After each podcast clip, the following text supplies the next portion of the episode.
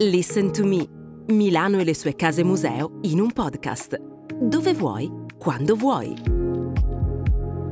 Un percorso a più voci con 21 ospiti d'eccezione per un viaggio imperdibile tra arte contemporanea, architettura, design, moda, musica e letteratura. Entriamo nel terzo episodio del percorso dedicato alla letteratura.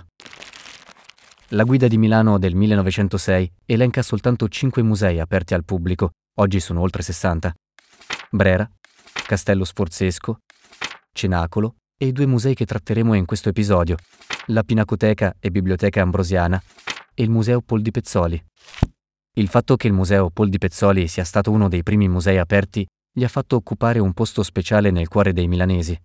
In qualche modo era il Museo di Milano, anche per la personalità del fondatore, Gian Giacomo Pol di Pezzoli, un collezionista raffinato e un ardente patriota, che ha sostenuto la lotta di liberazione contro l'Austria e per questo è stato esiliato a lungo.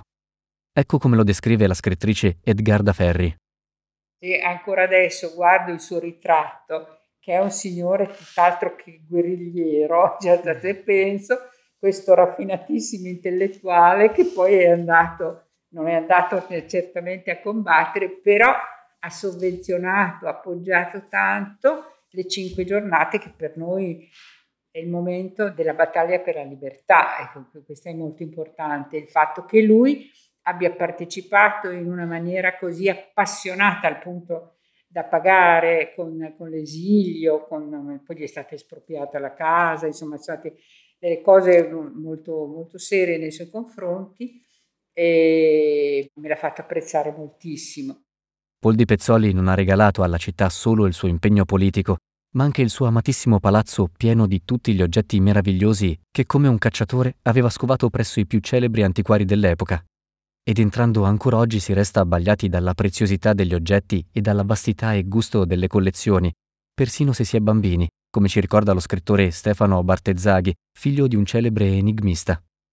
Il Pol di Pezzoli è stata la meta di una delle gite scolastiche fatte appunto alle scuole medie inferiori e chiaramente era la prima volta che entravo in una casa museo. Non so se avessi già un'idea di cosa fosse un museo e di quanto questa fosse eh, differente, però è chiaro che entravo in un luogo fatto come una casa, ma che aveva tutte queste eh, cose bellissime, ovviamente eh, un bambino non è che un ragazzino non è che riesca a distinguere, ma alcune cose le avevamo stu- pre-studiate prima di, di, andare. Per cui mi ha dato l'imprinting dell'idea di, di, casa museo e di questa cosa proprio molto molto speciale, insomma, della uh, di diversità che ha la collezione d'arte in una casa, comunque disposta in una casa, anche se con criteri museali, rispetto a un posto che magari è nato apposta per, per, per quello. No?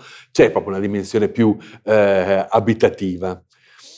Poi nel mio caso c'è appunto il fatto che appunto, l'opera più importante è servita anche da supporto a un rebus di, di, di mio padre, a cui mio padre era affezionatissimo e quindi c'era proprio anche un aspetto di, di familiarità. Se Bartezzaghi lo scopre da bambino, lo scrittore Alberto Rollo vi entra da ragazzo, alle superiori, e ne resta ammaliato per tutta la vita. Per me il, il Pol di Pezzoli è un museo, un piccolo museo, un gioiello che ha sempre lavorato dentro di me. Dal liceo quando una, forse non tanto simpatica ma così intelligente, professoressa di latino e greco, disse dovete andare al Pol di Pezzoli perché c'è un profilo di donna che è tutta una civiltà. Tutta la civiltà sta in quel profilo di donna. Io devo dire, non mi sono mai dimenticato questa cosa e durante le pause di, di lavoro alla, alla Feltrinelli in Viandegari mi capitava spesso di andare a appiccicarmi davanti a quel profilo di donna, a quella collana, a quel seno appena accennato, al damasco del vestito eh, un rapporto molto forte con quel luogo, con quel luogo, con quel quadro, ma anche appunto con il luogo in generale. Il profilo di donna di cui parla Alberto Rollo è la celebre Dama del Pollaiolo, il ritratto di una giovane donna altera ed elegante, dalla capigliatura elaborata a tempestata di perle, un'icona al punto da diventare il logo e il simbolo stesso del museo. Ancora Alberto Rollo. Quel profilo di donna mi dava per l'appunto, come diceva quell'insegnante, il senso di una grande civiltà e mi passava una intimità col saper guardare, col saper guardare, col saper guardare un volto. Ecco, c'era dentro anche un piccolo romanzo lì dentro. Questo era quello che sentivo non necessariamente da scrivere. Per me non si trattava di rileggere un romanzo, ma di eh, essere stordito dalla bellezza. Questo. Il fatto che sia museo, ma anche casa, emerge vivido da un aneddoto che ci racconta lo scrittore Alberto Saibene. C'è un aneddoto legato al fatto che il, il direttore del, del, dopoguerra, Guido Gregorietti, eh, fu nominato nel 1945 e per i primi tempi i figli Anna Maria poi Gandini della Milano Libri e Salvatore Gregorietti, poi grafico di Linus, eh, quello che ha fatto la copertina del, del, nome della rosa, per i primi tempi dormirono nel museo perché con la crisi degli alloggi non c'erano. Quindi era, era una vera casa, per qualche tempo nel primissimo dopoguerra è stata una casa, una casa museo. E dopodiché è un altro dei luoghi molto milanesi perché appunto con una collezione formidabile che uno deve un po' scoprire da sé, diciamo. Abbiamo chiesto conferma a Salvatore Gregorietti, grande grafico milanese che ha lavorato con miti come Bob Norda e Massimo Vignelli, l'autore del logo della mela di New York, se davvero da bambino avesse dormito nelle sale dei Pol di Pezzoli. Sai, il Pol di Pezzoli è stata la mia prima casa di Milano. Cioè mio padre è venuto a Milano perché l'avevano nominato direttore del Pol di Pezzoli per la ricostruzione del Po di Pezzoli che era stato danneggiato tantissimo durante la guerra. I primi tempi di mio padre a Milano io lo seguivo, andavo al Po di Pezzoli, andavo su e giù per le scale correndo, mi, mi infilavo gli elmi in testa e, e giocavo con le alabarde, cioè, era stato era, era il mio parco giochi praticamente il Po di Pezzoli.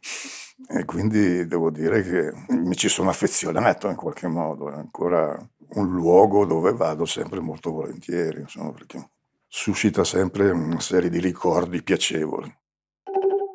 Il Museo Pol di Pezzoli si trova in via Manzoni 12, vicinissimo alla fermata Monte Napoleone della linea M3 e a pochi minuti dalla fermata Duomo. Lasciamo il Pol di Pezzoli, luogo di ispirazione per molti scrittori, e avviciniamoci a scoprire una delle pinacoteche e biblioteche più antiche e spettacolari della città. È l'Ambrosiana, fondata addirittura all'inizio del Seicento dal cardinale Federigo Borromeo. Le sue gallerie rivelano dipinti di Leonardo da Vinci, Botticelli, Caravaggio e un magnifico cartone della scuola di Atene di Raffaello. Ma per gli amanti dei libri, il momento mozzafiato è il finale della visita, quando si entra nella suggestiva biblioteca, dove le alte pareti colme di antichi volumi si ergono nella penombra, come un monumento alla sapienza del passato. La Pinacoteca Ambrosiana si trova in piazza Pio XI, a pochi passi dalla fermata Duomo della metropolitana. Questo episodio è finito, non togliere le cuffie. Nell'ultimo episodio sulla letteratura vi portiamo in una delle aree più celebri di Milano, i Navigli. Per ascoltare i prossimi episodi, seguici sulle tue piattaforme preferite o visita il sito www.casemuseo.it, dove potrai anche acquistare la card per visitare il Museo Bagatti Valsecchi, Villa Necchi Campiglio e il Museo Pol di Pezzoli a prezzo scontato. Casa Museo Boschi di Stefano è gratuita.